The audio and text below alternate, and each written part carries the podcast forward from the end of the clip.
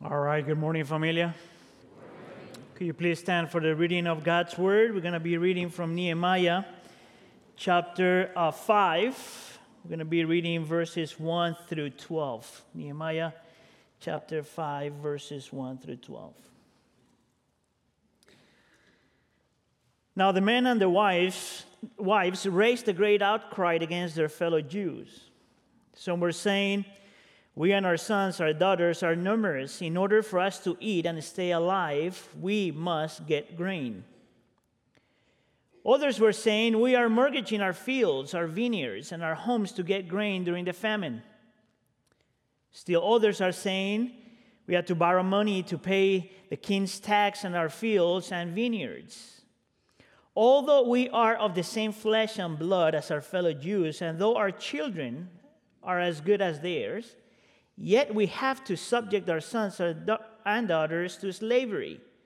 Some of our daughters have already been enslaved, but we are powerless because our fields and our vineyards belong to others. Verse 6 When I heard their outcry and these charges, I was very angry. I pondered. Um, I pondered them in my mind, and then I accused the nobles and the officials. I told them, You are charging your own people interest so I called together a large meeting to deal with them and said, as far as, as far as possible, we have bought back our fellow Jews who were sold, into, uh, sold to the Gentiles. Now you are selling your own people only for them to be sold back to us. They kept quiet because they could find nothing to say. Verse 9. So I continued, What are you doing? What you're doing is not right. You shouldn't walk in the shouldn't you walk in the fear of our God to avoid the reproach of our Gentile enemies? I and my brothers and my men are also lending the people money and grain, but let us stop charging interest. Give back to them immediately their fields, vineyards, olive groves, uh, and houses, and also the interest you are charging them 1% of the money, grain, new wine, and olive oil. Verse 12. We will give it back, they said, we will not demand anything more from them. We will, we will do as you say. Then I summoned the priests and made the nobles and officials take an oath to do what they had promised. This is the word of the Lord. Lord, we know that we as human beings, um, we come and go. But the only thing that stays forever and endures forever is your word. Please speak to us this morning. In the name of Jesus, we pray. Amen. You may be seated.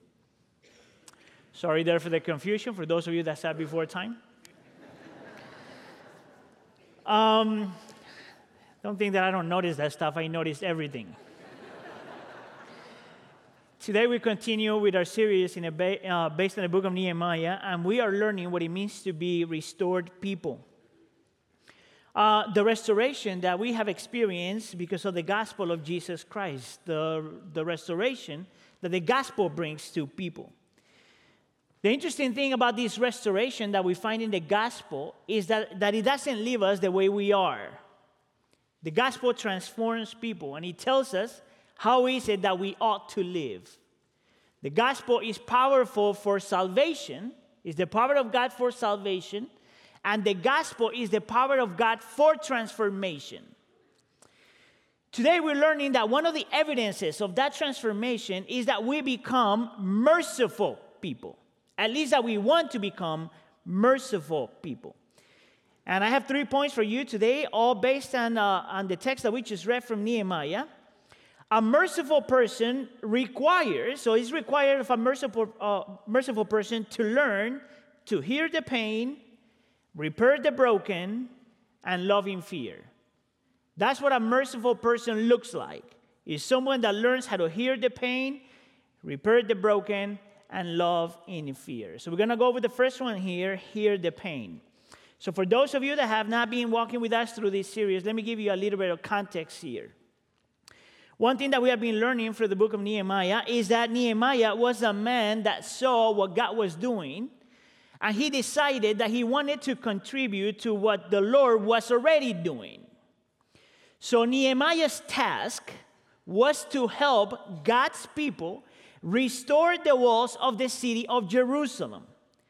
Because he understood that by doing that, not only the, the, the, Israelites will be protected from the, their enemies, there will be a restoration of the city, but also there will be a restoration of their hearts, a spiritual restoration. Part of the reason why I know that that's what's happening here is because in Nehemiah's mind, to secure the city was also freedom from them, for them to practice what the Lord has called them to practice for spiritual growth. So what we what we see in here in the book of Nehemiah is the restoration of, of the physical. There's a restoration, there's a physical and a spiritual restoration at the same time.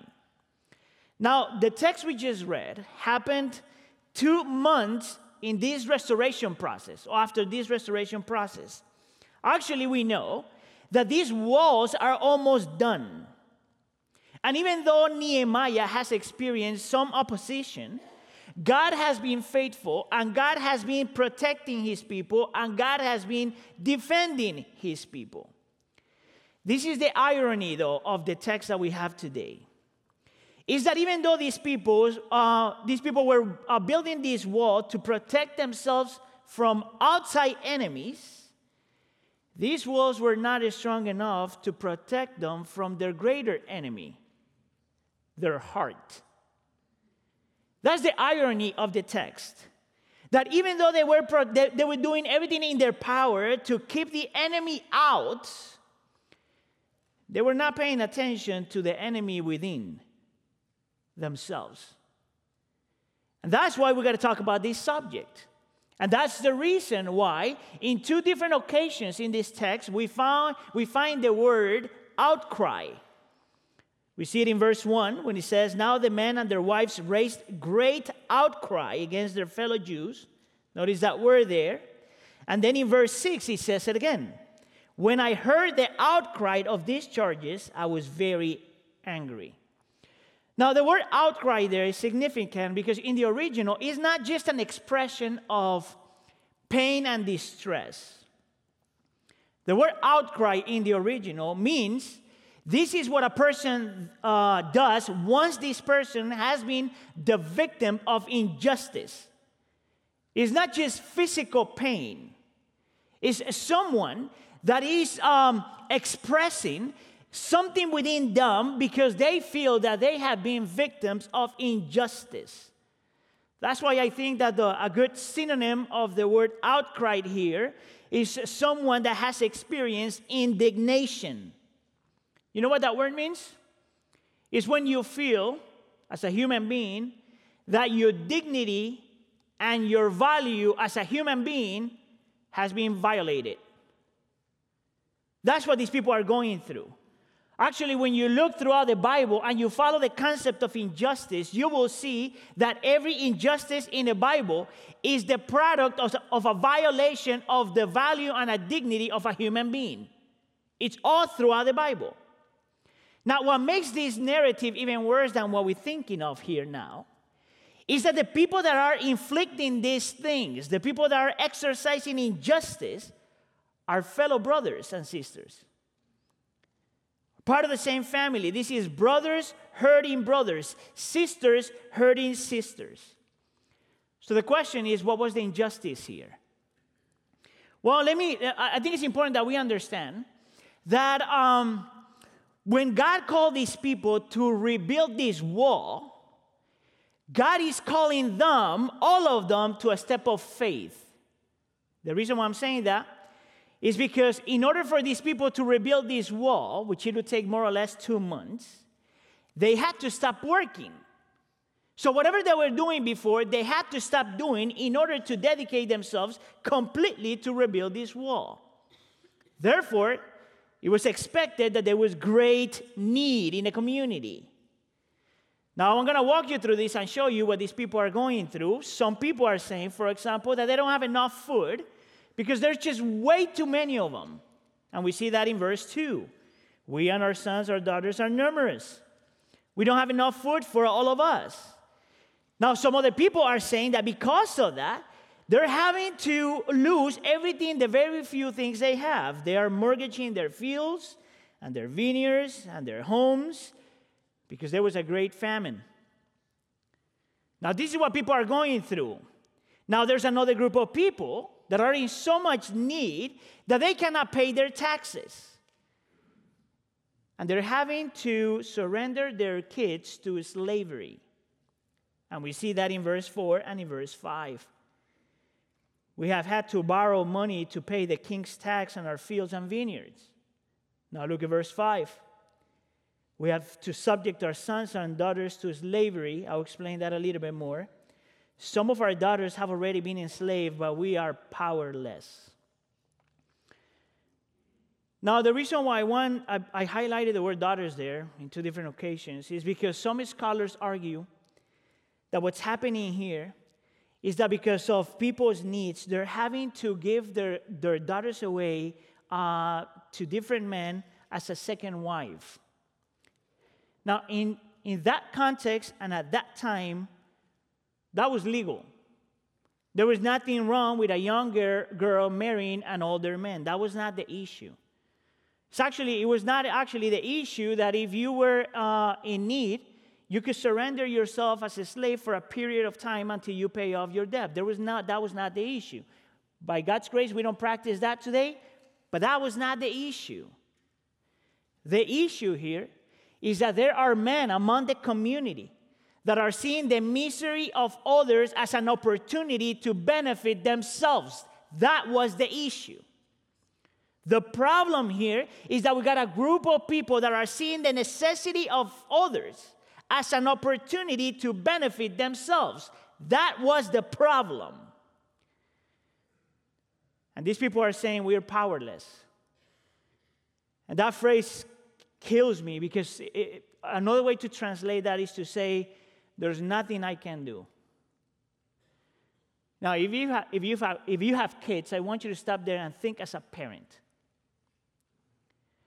How desperate do you have to be in order for you to have to do that and feel powerless.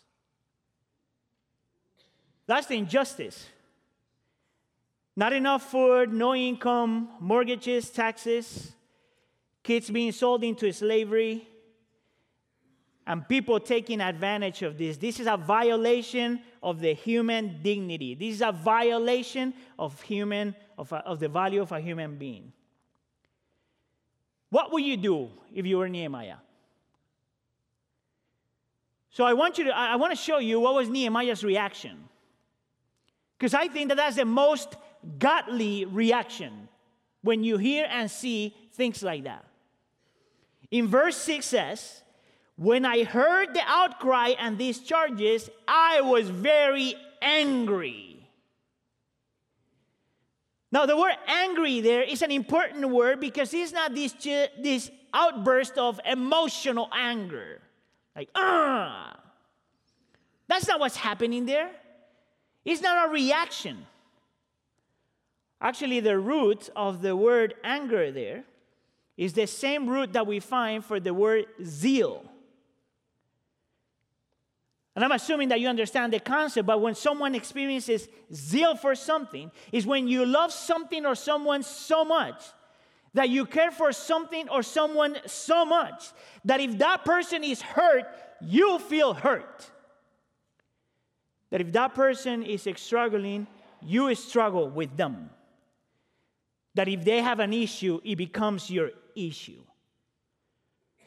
Once again, if you're a parent, I want you to think as a parent to understand the text. Someone once said that happiness finishes once we have kids. Hold on, let me explain. Because your happiness is conditioned to their happiness. And it's so true. I have two daughters. When they suffer, I suffer with them even if I don't want to.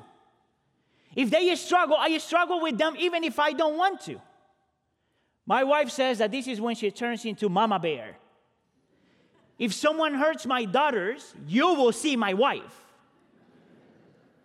That's the word anger there. That's the word zeal there. And this is what Nehemiah is experiencing when he sees the injustice that people are going through. See, a merciful person is, is a person that learns how to hear the pains of others. Hears the pains of others. A merciful person is a person that learns how to sympathize with the pain of others. A merciful person is a person that wants to do something when injustice has taken place. A merciful person is a person that recognizes that human beings created in the image of God, regardless of what they or where they come from or what they have done, they have value and dignity. Because whenever a human being experiences injustice, is a violation of their dignity and value, and we ought to do something to fix it. See, a merciful person always hears the pain. Listen up. To choose not to hear the pain is to act, is to be indifferent. And indifference is worse than hating a person. Did you know that? Because when you hate a person, you acknowledge that a person at least exists. But indifference is when you say to someone that is struggling, I don't care what you go through, because you have no value, no dignity, you are not worthy of my care, you are nothing, you don't exist. That's indifference. Listen to the words of Elie Wiesel, which is a writer and a survivor of the Holocaust. He would say this The opposite of love is not hate, it's indifference. The opposite of art is not ugliness, it's indifference. The opposite of faith is not heresy, it's indifference. And the opposite of life is not death, it's indifference. There's nothing worse than a Christian, especially, that is indifferent to the pain and the struggles of others. So um, this week I'm going through my rooted. I, am doing rooted for the first time. I was part of a life group, and now I'm doing rooted, rooted this uh, this semester. And I was reminded in a conversation uh, we were actually talking about what it means to be created in the image of God. And I remember uh, that during my first year as a Christian, first year as a Christian, I experienced something that changed, uh, that changed me completely. I, I, I don't think I ever gonna forget what I experienced that one time. Um, so one of the things that the Lord did to me right from the beginning is I, He gave me this desire to help people in need. That, that's kind of how it happened, right? And so I gathered this group of young people from my church, tiny little church in Melrose Park, and every Sunday, Saturday morning, we would go downtown to kind of, you know, pass out food and sandwiches and soup, this terrible soup that we used to make, uh, uh, and, and then give out food and then share the gospel. That was the whole plan, right? And I remember one day, one Saturday, I, I had just spent a few minutes with a, with a man um, uh, trying to convince him the necessity of Jesus and all that stuff, and he completely rejected me. So I, I finished my conversation, then I stand to the side and I'm just praying. I'm just looking at the guy, I'm praying. Now, this is Michigan Avenue, right? And everyone is walking by. And I saw this man walking by this homeless guy, right? And he's on the phone. I, I, I mean, I wish I could forget his face. And uh, he, he, he reaches into his pocket, and the homeless is over there, and he throws the coins away and keeps going. And then I saw these poor men crawling on the ground trying to catch those coins. And I remember feeling this anger he was treating this poor man as less than a human being. Dehumanized him. Treated him as a thing, almost like an animal. And I remember that I would say, I'm not going to be like that. Because merciful people hears the pain that was the whole concept behind the parable of the Good Samaritan in Luke chapter 10. Actually, I, I want to invite you to read that again because Jesus there says, if you want to know how much you are willing to love your neighbor, check how much you are willing to exercise mercy. No mercy, no love. Hear me out. No mercy, no love. And the mercy was extended to people that are not like us, that didn't live like us, that haven't done the things that we have done. That's mercy. How do you know if you are experiencing a spiritual restoration? Well, because we become merciful people. Or at least we want to become merciful people. People that learns to hear the pain of others. All right, so the next question is once you hear what, what is it that we ought to do? Then this is the second point right here. Well, we are called to learn to try to repair the, repair the broken. Now, I want to show you what Nehemiah did. The text tells us that he not only he didn't just react, but he spent some time thinking about what, what needed to be done. And then he goes and confronts the people that needs to be confronted. And we see this in verses 7 and 8. Look at here. I pondered them in my mind and I accused the nobles and officials. Look at verse 8. And then he tells them, Now you are selling your own people only for them to be sold back to us. And I love this text because he tells us this. He's confronting them by saying, You are treating our fellow brothers as slaves. You are treating these kids as slaves.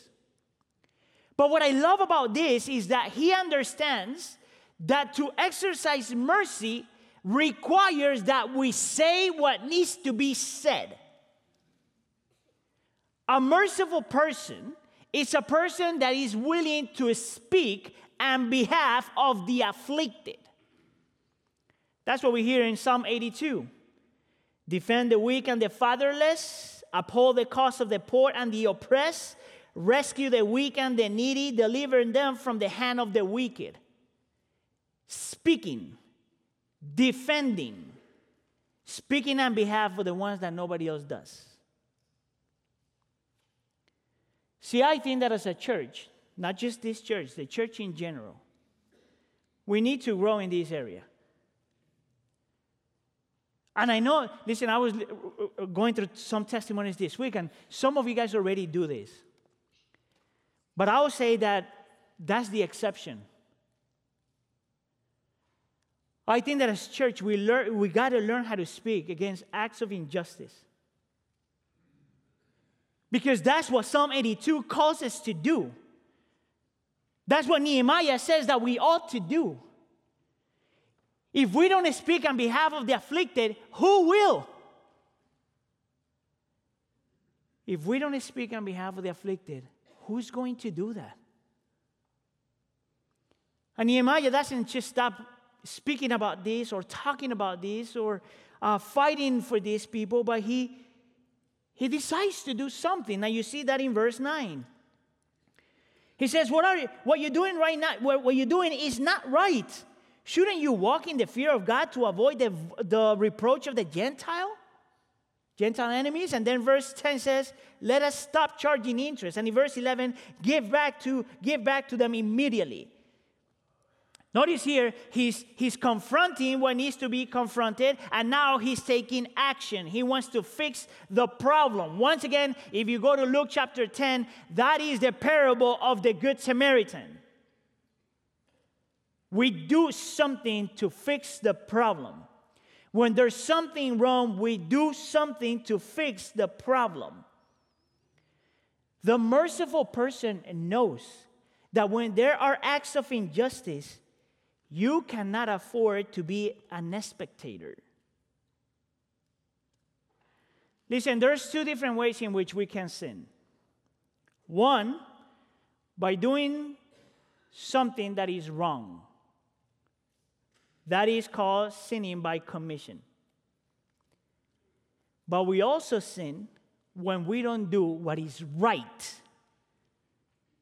That is sinning by omission.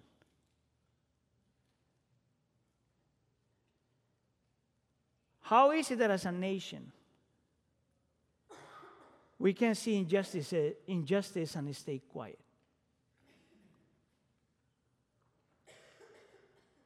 We, we cannot afford to be bystanders. We act, we say, we do.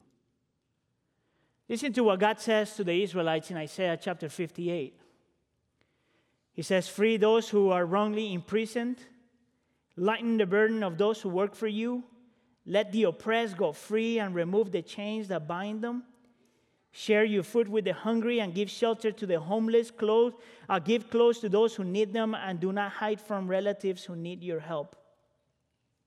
Remove the heavy yoke of oppression. Stop pointing your finger and spreading vicious rumors. Feed the hungry and help those in trouble.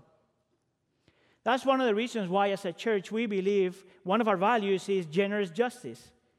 We want the entire church to seek and care for the under resourced and the vulnerable. That's what it means to be a Christian. That's what it means to be restored people. That's what it means to be people of the kingdom. That's what it means to believe the gospel and live in light of the gospel. I don't know if you're familiar with William Booth, the founder of Salvation Army. This is what he says at the beginning of his ministry. While women weep, as they do now, I'll fight. While children go hungry, as they do now, I'll fight. While men go to prison in and out as they go as they do now, I'll fight. While there's a drunkard left, while there's a poor lost girl upon the streets, while there remains one dark soul without the light of God, I'll fight. I'll fight to the very end.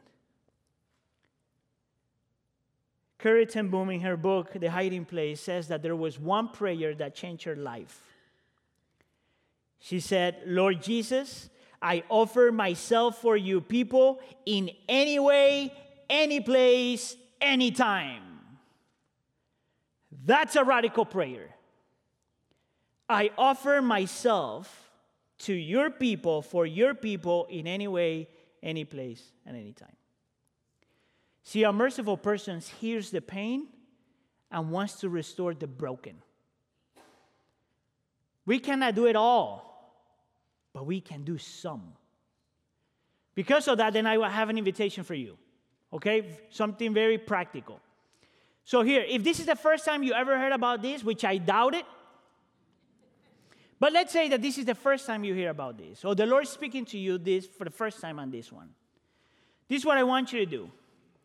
I want you to pray that your eyes and ears will be open to injustice, to injustices. Just ask the Lord to give you the eyes to see and the ears to hear. And start searching for injustices around you. You have to remember that wherever you are, the Lord placed you there. There's no mistakes. You remember what I told you what Nehemiah did? He noticed what the Lord was already doing and he stepped into it. That's kind of what we do as Christians. Now, let's say that you already do this, then go to the first steps. You know, take a cause. You know, here as a church, we partner with Safe Families, and we have Carefest, and we have Puente, and, um, um, and we want the people to talk, about, uh, talk against abortion, for example, and poverty. But don't go so far because we are surrounded by immigrants. One immigrant is speaking to you today. Well, see what their needs are. Contribute to what the Lord is doing. Participate in the kingdom. And let's say that you already do that. Then the next step would be start giving generously of your time, money, and skills. So this is the challenge, all right? Listen up. If you are a professional, something extremely practical, if you are a professional, you might want to consider using your abilities and your talents and your gifts pro bono for the people that could never pay you back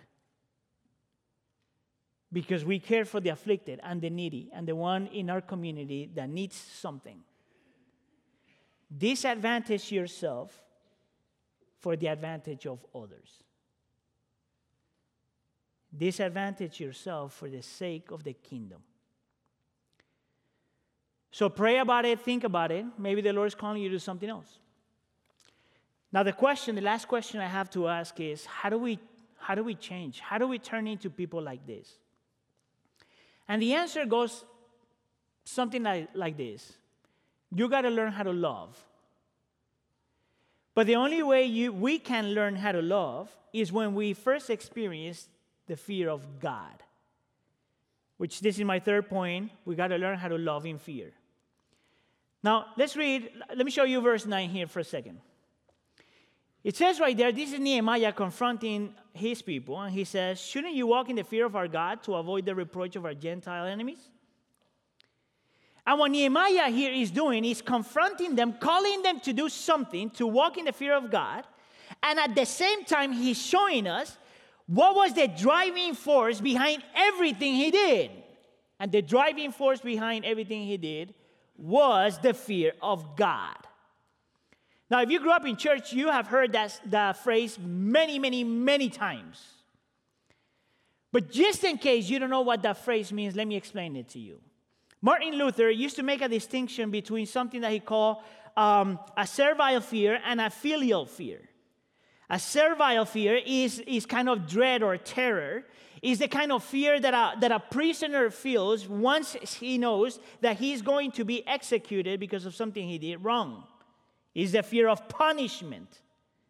This is the kind of fear that people without God feels when they think of God. Punishment. But the filial fear is the ones that Christians experience. It's kind of a family fear. So if you're a parent, this is what you kill your, your kills. This is what your kids supposed to feel at home. It's a family fear. It's a loving fear. Let me read what um, Paige Brown, which is a, a, a Bible teacher, amazing Bible teacher, she says this. Filial fear is the love and adoration of a child for a father whom he so dearly wants to please. He feels fear not because he's he has any dread of, or, or terror of punishment, but because he's eager to avoid displeasing or offending that one that is the source of his security and love. Like, that's what I want from my daughters. I want them to fear me, but not afraid of me, but to fear me because I love them and I want the best for them. And Nehemiah knows that God is like that. Nehemiah understands that God is the source, his source of security and love. Nehemiah knows that there's nothing he could do to lose God Nehemiah knows that God is for him and not against him. And the reason why I'm saying that is because in the first chapter of Nehemiah, verse 11, as he's doing this prayer we went through, he says, Lord, let your ear be attentive to the prayer of your servant who delights to fear in your name. It's a complete different, it's a, it's a complete different relationship with God. See, the reason why Nehemiah became the man that he was supposed to become, the reason why Nehemiah cares for the afflicted, the reason why he's willing to speak on behalf of those that experience uh, injustice, the reason why he's willing to do something is because he knows he has experienced the fear of God. If that is true for Nehemiah before the cross, can you imagine what we have after the cross? If for Nehemiah, his security and love was God without Jesus, can you imagine the security and love we have in Jesus? See, I believe that as Christians, we have no excuse. Because we know what it means to be afflicted. And we know what it means to have a God that cares for us. That's why Jesus came. That's why Jesus is the better and greater Nehemiah. See, we know what it means to be recipients of mercy. We know what it means that God doesn't give us what we don't deserve. That's why Jesus went to the cross to give us what we don't deserve. See, we know what it means to have someone speaking on your behalf. Because Jesus is standing on the right side of the God in, of the Father, interceding for you all the time. See, we know what it means to suffer and have someone that cares enough to do something. That's why Jesus is our Savior. We were dead in our sins and trespasses as He came for us and He came to us. We know what it means to be rescued. See, to the degree that you understand that, to the degree that you embrace that, to the degree you understand that Jesus, his life, death, and resurrection, it was an expression of mercy. To the, the more we have that, the more we become like him. The more we care for the things he cares. The more we love the things he loves. The more we can go to him and say, Lord Jesus, I offer myself for your people in any way, any place, and any time. That's what the church ought to be. That's how we know that we are experiencing spiritual restoration. Amen? Can you do me a favor? Can you please stand so we could pray together?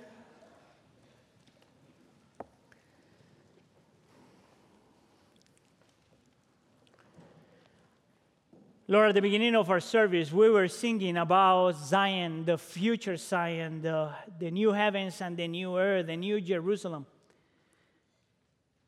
The one that is descending from heaven, making all things new.